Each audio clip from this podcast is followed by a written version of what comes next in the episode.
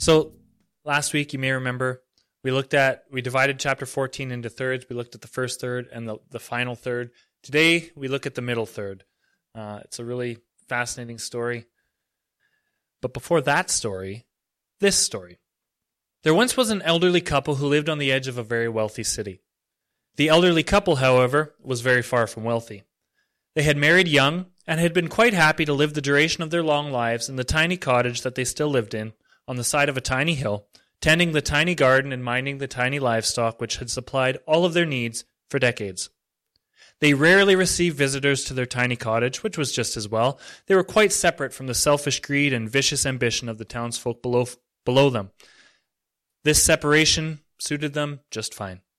They had few friends, but they had no enemies, and they were quite content with the company of their cottage guardian, a fat old goose named Penelope. All of this changed one day, however, and the change came with the arrival of two weary travelers. It was Penelope's incessant honking which warned them, of course. When the knock came, the old couple shared an apprehensive look. One of the old man's bushy eyebrows arched as if to say, Are you sure? To which the old woman's hefty shoulder shrugs suggested it would be terrible of us to deny hospitality. And so the door was swung open cheerfully. What greeted them was a strange sight. The men in the doorway were dressed in torn clothing, with ragged sandals covering dust caked feet. Neither man carried even a small sack of possessions, suggesting the poverty of the travelers outweighed even the poverty of the elderly couple themselves. The men each bore with them, however, a single unique possession the taller, broader, dark haired pilgrim carried only a cracked, lightning bolt shaped walking staff, while the shorter, slighter, light haired pilgrim wore an eccentric cloth hat with golden wings sticking out on either side. It was this shorter man with the hat who served as the mouthpiece for the unusual traveling duo. It was he who greeted them and politely asked for meal and lodging. And it was he who gave the report of what had led them to the cottage of the elderly couple. As the old man gathered what few sticks he had to scratch together a fire, and the old woman eagerly prepared the last of their cabbage salad, milk, and strips of bacon for a meal, the man in the wing tipped hat unfolded their story. He told them they had been on the road for weeks, with not even a coin to their name. They had visited every one of the homes in the town down the hill over the past fortnight, and every single knock on the door was met with shouts of disgust and angry threats of violence. Not one family would open the doors to these weary travelers. Their hunger, exhaustion, and sadness at the repeated rejection was matched only by their bafflement at a city filled with such gorgeous gated marble homes that were totally empty of hospitality. The couple listened with shame at the depth of evil in the town below. The four new friends, however, ate their meal slowly, relishing each other's company. When the first course was finished, the old woman brought out apples and grapes. The man in the wing tipped hat told fantastic stories as the elderly couple sat on their frayed wicker benches, completely engrossed in tales of comedy and tragedy, losing track of both time and wine. The broad shouldered pilgrim sat munching on almonds and stroking the head of Penelope the goose, punctuating each story with a booming, deep chested laughter that shook the tiny cottage to its frame. After each story, the old man would tip the wine pitcher into the glasses of their guests and ask for another tale and each time the man in the wing tipped hat would gladly oblige. This went on well into the evening. Story after story was met with glass after glass of the couple's final store of red wine. It was quite late into the night, therefore, when the old woman noticed something unusual about the wine pitcher. She excused herself to go pick a few figs and asked her husband to lend her a hand. Once they were together behind the cottage, with the old man still wiping tears of laughter from his eyes, the old woman asked with shocking urgency, Have you been filling up the wine pitcher? Still trembling with giggles, the man asked what she was talking about. She grabbed him by the shoulders, and all giggling stopped. As she asked again with a hint of desperation, My love, I beg you, have you been filling up the wine pitcher? No, he replied, I thought you had been. I was so engrossed in the stories. Are, are you telling me you haven't been filling the pitcher either? When she only shook her head solemnly, the old man finally grasped the severity of the situation. Eyes wide with fear, the couple ran back into the cottage and found the travelers with crooked, knowing smiles on their faces. The old man and old woman both dropped to their knees with their hands raised in a manner of seeking divine mercy. They had been entertaining the gods without even knowing it. They begged forgiveness for the pathetic, paltry meal, They begged forgiveness for the pathetic paltry cottage. They began chasing after Penelope the goose, their beloved pet, who was the closest thing they had to a worthy offering to the gods, who had just arrived in their home. But Penelope led them on a grand old chase before finally landing in the lap of the broad shouldered, dark haired pilgrim. With goose in hand, and standing up to his fullest height, with his lightning bolt staff in hand, the old couple knew that they were in the company of Zeus himself. And with him, in the telltale winged hat, was his son, the spokesman of the gods, Hermes, the messenger deity. But Zeus and Hermes merely smiled warmly at the old couple and lifted them gently to their feet. No, said Hermes kindly, you have no need to fear. Despite your poverty, you were the only ones in this whole wicked town who offered us rest and respite. This town will feel the fullness of our wrath, but you will be safe. Your loving hospitality has deemed you worthy to be saved. But quick, we must flee up to the top of this hill before my father Zeus sends a flood to destroy this sinful city. And so the company of four, along with Penelope the goose, fled as fast as their elderly feet could carry them. They turned around just in time to see their wicked neighbors destroyed in the floodwaters, which raised right up to the thatched roof of their humble cottage. But look, no longer was it a cottage, but a mighty golden temple to Zeus. And forevermore, for the rest of their lives, the elderly couple, Philemon and Baucis, would have the honor of serving as priests of that temple until their lives were spent and they were transformed into beautiful trees, still guarding the place of worship for the gods they had once welcomed into their tiny home. For many centuries, the people of Phrygia would tell the tale of kind, hospitable Philemon and Baucis to their children, a reminder that sometimes the gods come for a visit. As the Christian writer to the Hebrews would write just two generations after this story was recorded by Ovid, do not forget to show hospitality to strangers, for by doing so, some people have shown hospitality to angels without knowing it. Hebrews 13:2. This morning, we're not learning about that story. I, I, wanted to tell you that story, but we're not talking about that story, not at all. This is a retelling of a Greek story written down by Ovid around the same time that an adolescent Jesus was missing in the temple and his mother was looking for him for three days. Around the same time, Ovid was writing down Greek uh, Greek lore, Greek mythology. Um, so we are not talking about that story at all. However, the story of Philemon and Baucis is their, their hospitality to Zeus and Hermes informs much of what is going to happen in our passage this morning from Acts 14. The Israelites weren't the only religious group at the time waiting for their gods to return to them with power and justice. The people of Phrygia, which by the way is the land where Paul and Barnabas find themselves in Acts 14, was waiting as well. They were awaiting the return of Zeus and Hermes, and this time they were going to be ready. This time they were going to welcome them properly. This legend, the legend of Philemon and Baucis, had happened right in their own backyard.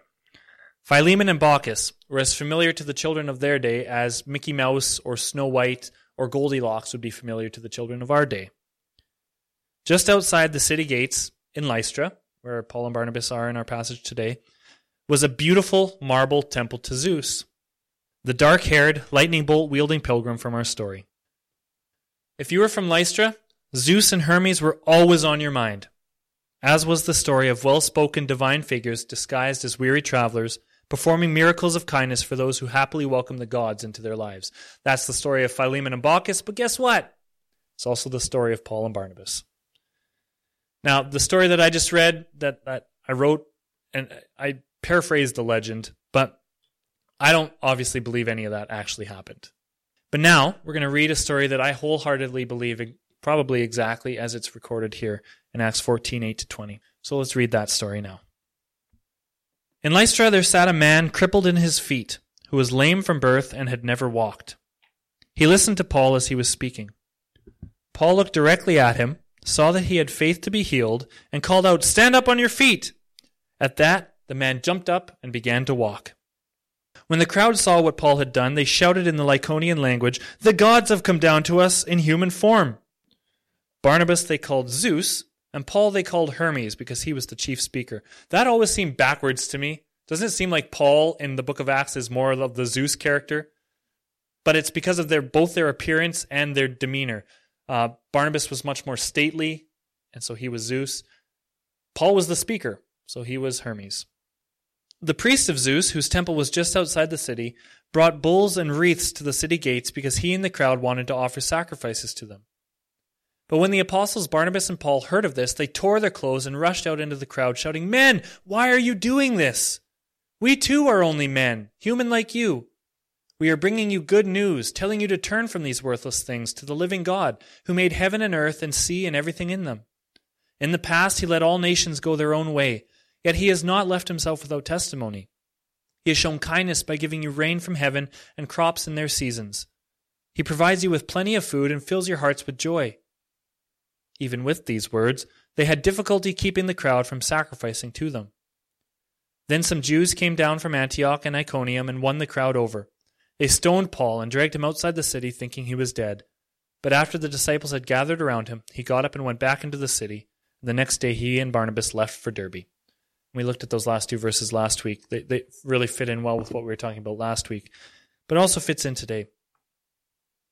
So, knowing the story of Philemon and Baucis as you now do, can you see where this little misunderstanding would have come from? Do you see how the people of Lystra would have said, This must be Zeus and Hermes?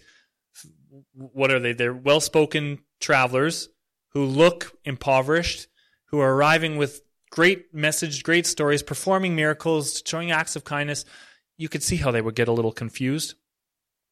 You better believe that the people of Lystra aren't going to behave like their Phrygian ancestors. This time, they're going to get it right. And you better believe they aren't going to miss their chance to be rewarded like the elderly heroes in their ancient myth. But the story sounds familiar to us even if we had never heard of the names Philemon and Baucis. Um, in Acts 3, Peter performs a very similar miracle to Paul's healing in Acts 14. Both stories feature a man born lame. And by the way, Luke really wants us to get this. He mentions it three different times in one verse. Uh, in verse 8, in Lystra there was a man crippled in his feet who was lame from birth and who had never walked. Okay, we get it, Luke. Okay, we, we understand. He can't walk. But both stories feature the same thing a man born lame. Uh, secondly, both apostles are said to look directly at the person they heal. There's some kind of understanding that this person has faith. Um, both crippled men immediately jump to their feet, and both crippled men, both objects of mercy, are said to have had the faith to be healed. And actually, the fact that he jumped up immediately to his feet shows just how tremendous his, his faith is. Because if some short bald guy just told you to stand up and walk and you'd never done that before and it was excruciating every time you tried, would you just spring to your feet?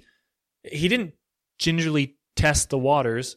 He jumped up. He let he he knew immediately before he even tested the thing out that his faith had healed him. That that he had been healed. So that shows faith in and of itself.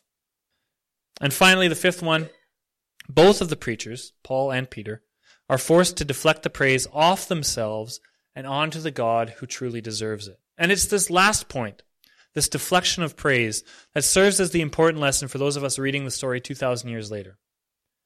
This, I, the story of Philemon and Baucis teaches us to be hospitable. It's still a good fairy tale. But this story teaches us something much more significant.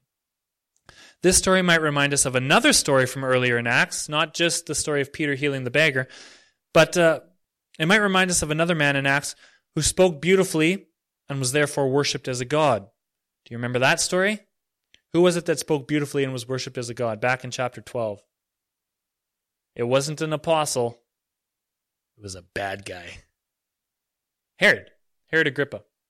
Um, in Acts 12, Herod Agrippa accepted the glory and praise of the people and was literally eaten alive by worms for his vanity, which is rough, but deserved. That was just two chapters ago. And here we have the stark contrast of Paul and Barnabas. Herod accepted the worship, accepted the glory, refused to give any of it to God, and was judged for it. Paul and Barnabas, however, are a contrast to that. Paul's miraculous healing of the crippled man sends shock waves throughout the city of Lystra. Everyone hears about it. Everyone begins speaking excitedly. They're hollering for their neighbors. They're shouting who knows what ecstatic words of praise. And Paul and Barnabas, to them, it was very curious. They didn't speak that language. They didn't know what was going on. If they knew, it, everybody in the area would have spoken Greek. That's how Paul was able to communicate this message of, of Jesus as Savior to them. They all spoke Greek. But in response, the people of Lystra speak in Lycaonian. Paul and Barnabas don't speak that. If they did, they would probably have known what was going on. They would have probably heard the Lycaonian versions of the names Zeus and Hermes. They would have put two and two together a little sooner, and they could have stopped this whole thing before it ever started. But that doesn't really happen. They had no way of knowing what was going on. They probably just hoped they were responding, that the people in their, their urgent chatter, they probably thought they were just responding with praise to the Holy Spirit who had been the one to actually perform this miracle. But they were sorely mistaken. That's not what was going on.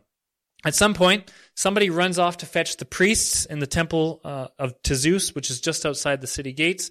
The reason it's just outside the city gates is because Zeus was their city protector. It was what they believed. And so they ran outside to get the priests. The priests immediately ran to the, the temple pastures and collected a couple of oxen and decorated them with, with olive branches and, and beautifully colored wreaths and, and brought them with knife in hand, blasting on the ceremonial horn to the city gates where Paul and Barnabas are waiting. Paul and Barnabas, or as everyone assumed, Zeus and Hermes. And it wasn't until that moment, with the priests of Zeus offering a ritual sacrifice in their honor and groveling on the ground before them, that Paul and Barnabas recognized what all the foreign language fuss was all about. That's when they put two and two together. And, like Philemon and Baucis, having the realization dawn on them uh, with fear and astonishment, the two apostles react with desperate urgency. They tear their clothes, which throughout scriptures is a, a traditional Jewish response to hearing blasphemy. They just rip their clothes apart and scream, No! And then Paul hops up on the nearest elevated platform, right probably right at the city gates, probably looking at the temple to Zeus.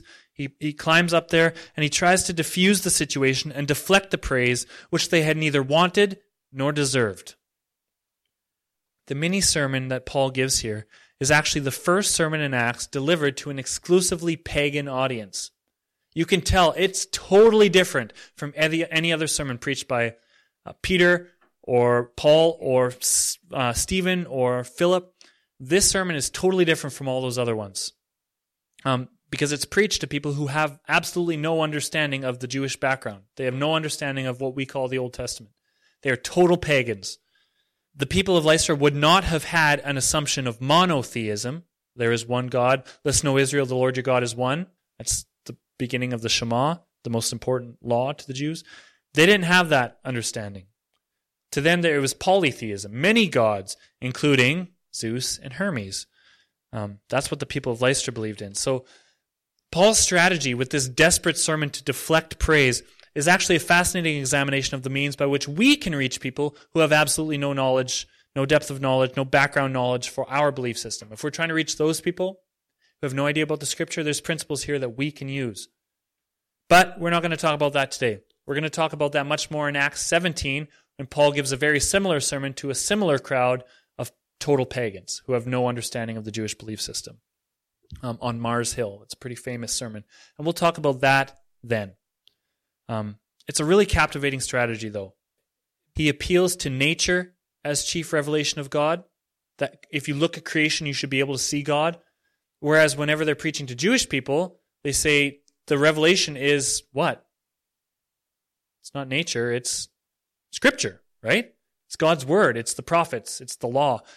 They reveal who God is. So we'll talk about that in a couple months. What I want us to focus on is the entire purpose behind this mini sermon. The reason he jumps up on that stage and, and tears his clothes and, and demands that they stop all of this. It's right there in the introduction. The reason he, he preaches this is right there in the introduction to his sermon, and it's right there in the name that I chose for this sermon. Um, verse, what is it? Uh, verse 15 says, We too are only human like you. We are bringing you good news, telling you to turn from these worthless things to the living God. We too are only human like, like you. Don't praise us.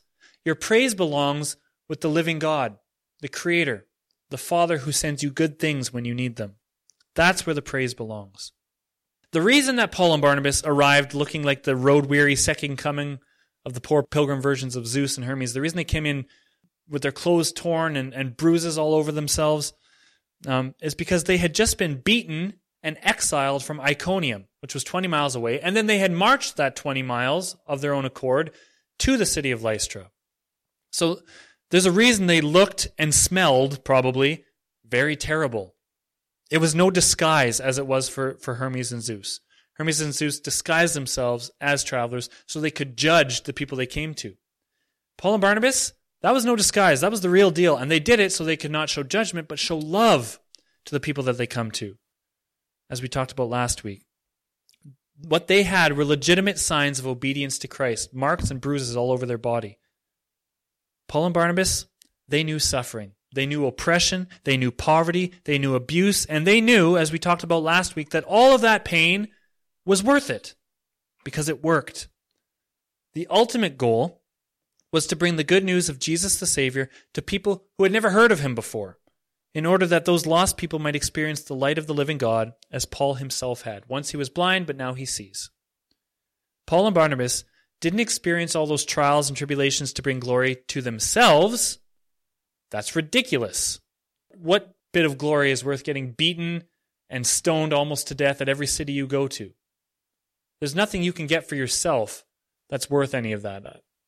I, I think. I wouldn't want to endure it just for, to have people like me and think I'm great. They didn't do all of that for themselves. That's not how it works. They experienced all of that abuse and hardship and suffering so that others might praise the creator of heaven and earth, the patient Father who sends rains and crops and food and rejoicing. They didn't do it for themselves. That wouldn't make sense. They did it for God, so others would be convinced of this good news that they brought.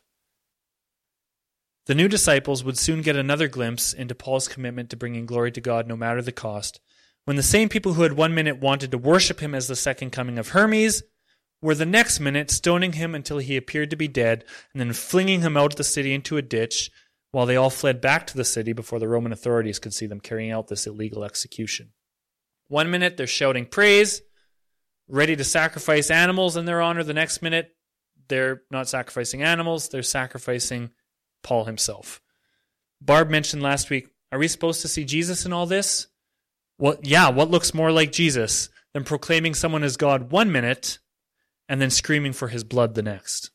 Absolutely. We see Paul reflecting Jesus, and we're supposed to see ourselves willing to give up anything the, the cost of discipleship is your very life if it comes to that. Yeah, we're supposed to see Jesus. And that was a great question, Barb. The persecution is awful. We're supposed to read this as a tragedy. Certainly not a comedy, definitely a tragedy. Lystra is like the Phrygian city just down the hill from Philemon and Baucis. That city would be judged guilty for their unwillingness to accept the God who had arrived among them, and that's true of Lystra as well. When they dispose of Paul like human garbage, they're judging themselves unworthy of the grace of Jesus Christ. Not all of them, however. A small but, but vibrant and healthy contingent stayed to care for Paul in his battered state before sending him off on his excruciating ride to Derbe. These faithful few would once again be visited some months later by Paul and Barnabas and would show themselves to be heroes like Philemon and Baucis. Why? Because they were mere humans who are deemed worthy for glory because they open up their hearts and homes for the mighty God in their midst. And I'm not talking about Paul and Barnabas. They're not mighty gods, they're humans like you and I. But those who responded with faith to the message of Paul and Barnabas were welcoming the mighty God into their hearts and homes. Very similar to Philemon and Baucis, who welcomed pretend gods into their homes and were rewarded. These, these, these faithful few in Lystra do the same thing. And that's that, I think, is the message for us this morning. We should be inspired by Paul and Barnabas, not just at their faithfulness in the face of pain and oppression, which is very inspiring. When I hear that Paul was stoned until he looked like he was dead, popped up minutes later and, and went on a, a journey to, to do the same thing in the next city, that inspires me. But that's not the only source of inspiration here. We should also be inspired by their faithfulness in the face of praise and honor which can be just as much a stumbling block and often more so than persecution, pain, and oppression. We too have the privilege, like the elderly couple in Lystra's favorite story, we too have the privilege of welcoming gods into our lives. Not gods, God into our life. But if Jesus really is Lord, then that has a couple of consequences. Number one, we looked at this last week, we talked about this a lot lately. The first consequence of, of welcoming Jesus as Lord into our life is accepting suffering for his name's sake. And we sure see a lot of that in Paul, don't we? Every story of Paul, he's getting beaten or abused or thrown in jail or stoned to death, shipwrecks, all kinds of stuff. So we, we see number one all the time. But what's really, truly refreshing to me is to see number two, the second consequence. And that's the consequence of, of being willing to deny ourselves of the glory that we never deserved at all in the first place. It's not just accepting suffering, it's rejecting glory that we don't deserve. Of course, I've never healed anyone who's been crippled from birth, at least not yet. So I've never had anyone want to sacrifice oxen in my honor. So this is not a situation I've ever found myself in. Maybe you have. That would be incredible. I've never found myself in this specific situation that Paul and Barnabas find themselves in, but I've found myself in many, many situations that are very similar where the principle is the same. I've been guilty of siphoning some of the accumulated glory away from God and storing it up for myself. God, you get enough glory. I want some recognition. I want some praise here.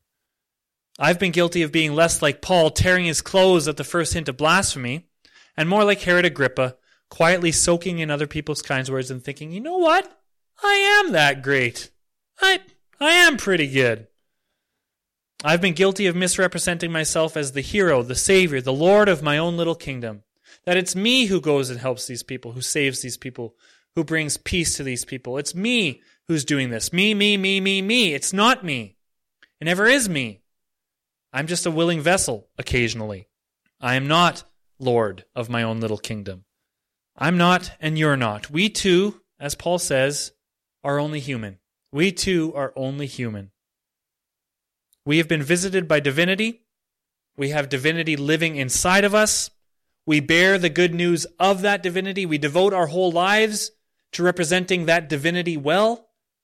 So there's a lot of divinity in and around us, but we ourselves are not divine. There is nothing special about me. As Paul says later in the letter that he wrote to these very same baby Christians in Galatia, this is what he says. This is Galatians 1:10. Am I now trying to win the approval of human beings or of God? Am I trying to please people if I were still trying to please people, I would not be a servant of Christ. And he lives this out. He demonstrates this here in Lystra. If he was doing this all to get people to like him, what a pathetic system he's got going on for himself. I would argue it's not worth it, Paul. Try something else. Try a new strategy to get people to like you rather than having stones thrown at your face. Try something new. But he doesn't do it to win human approval. He does all of that to win God's approval so that other people would see what following God is like and want that for themselves. They would know the peace and the hope and the joy that comes even as stones are being thrown at your face. That's why he does it. Not to please people, not to please himself, but to please God, who he serves. And so I ask the question, and this is not rhetorical, I'm genuinely asking, and I'm asking myself as well why are we here this morning? What are we doing here? Why have we chosen to follow him? Are we here to feel good and holy? Are we here to assuage our guilty conscience or to show off to someone, I don't know who, but to show off to someone just how decent we are? Are we here for the killer drumming and excellent sermons? Oh, wait, I'm getting a little Herod Agrippa there again for a second. Pardon me. Or are we here to encounter the creator of heaven and earth, to catch a glimpse of him and tremble with fear and rejoicing like Philemon and Baucis did? Are we here as brothers and sisters, equal in the eyes of our Father, looking to serve one another and the community that we find ourselves in? Are we here to share and grow and love and learn? Are we here to become less so that we can be, he can become more? I'll say that again because I screwed up the main point. Are we here to become less so that he can become more? Are we here to remind ourselves to seek his kingdom rather than our own? I know it feels sometimes like we are all just our own little gods. I know it's tempting to pat ourselves on the back for earning our own wages and winning our own battles and becoming ever more self sufficient and self satisfied, sucking away at His glory to grow our own little egos. I know that's very tempting, and I fall into those same temptations too. But we too are merely human. We too, like Philemon and Baucis in their little cottage, have very little to offer the God in our midst. What did they have? Some figs and a goose. What do I bring to the table in the kingdom? Ultimately, not a whole lot, but he uses me anyway. He uses you anyway. We have little to offer, but we too are accepted, and our offerings are accepted, thankfully, gladly, by our Father. We too will know the suffering that comes with following Jesus faithfully, as Paul and Barnabas did. We too will get confused and worship the wrong things, like the people of Lystra are guilty of. But here's the thing about being human we too can dwell in the presence of God, like the elderly couple in the story. We too can persevere in the love of both God and neighbor, like the battered apostles. We too can leap and rejoice at a God who responds to faith, like the crippled beggar. We too are only human, for better or for worse. But stories like Acts 14 remind us that the more we acknowledge how brokenly human we are, the more he can demonstrate how powerfully and lovingly divine he truly is. The more we acknowledge how human and how small and broken we are, the more big and powerful and filled with love and grace he becomes. Not that he changes, our perception of him changes. We just need to be willing to step out of the way and let him receive the glory he deserves. That's our role. Do good, but then step out of the way, deflect praise onto him. He deserves it. It's the whole purpose of this whole thing. Last week the theme was whatever works. Well, it only works if he's getting the glory. That's what it, that's what I meant by whatever works. Not whatever works so that people like us, as Paul would say in Galatians 1, that's nothing. Who cares? Whatever works in bringing him glory and bringing him praise. And then, if we are able to do that, if we're able to get out of the way and, and have him receive all the glory, then maybe we'll get a happy ending and flee to the top of a mountain with our pet goose before turning into a tree for all eternity. But maybe I'm getting my Bible mixed up with my Greek legends. I don't know. I'm only human after all. Only human. Father God, thank you that you call us, even though we are broken humans, to serve you. I pray that we would serve you well, wholeheartedly, and that as we serve you, you would get the praise, you would get the glory and the worship. Help us to deflect all of that off of us and onto you. Help us to tear our clothes at blasphemy. Help us to powerfully proclaim you as Paul and Barnabas did. Help us to get up when we are beaten down as Paul and Barnabas did, all so that you would be glorified. We are only human, but you are very, very powerful and very loving, and you are our God, and we praise you today and every day. Amen.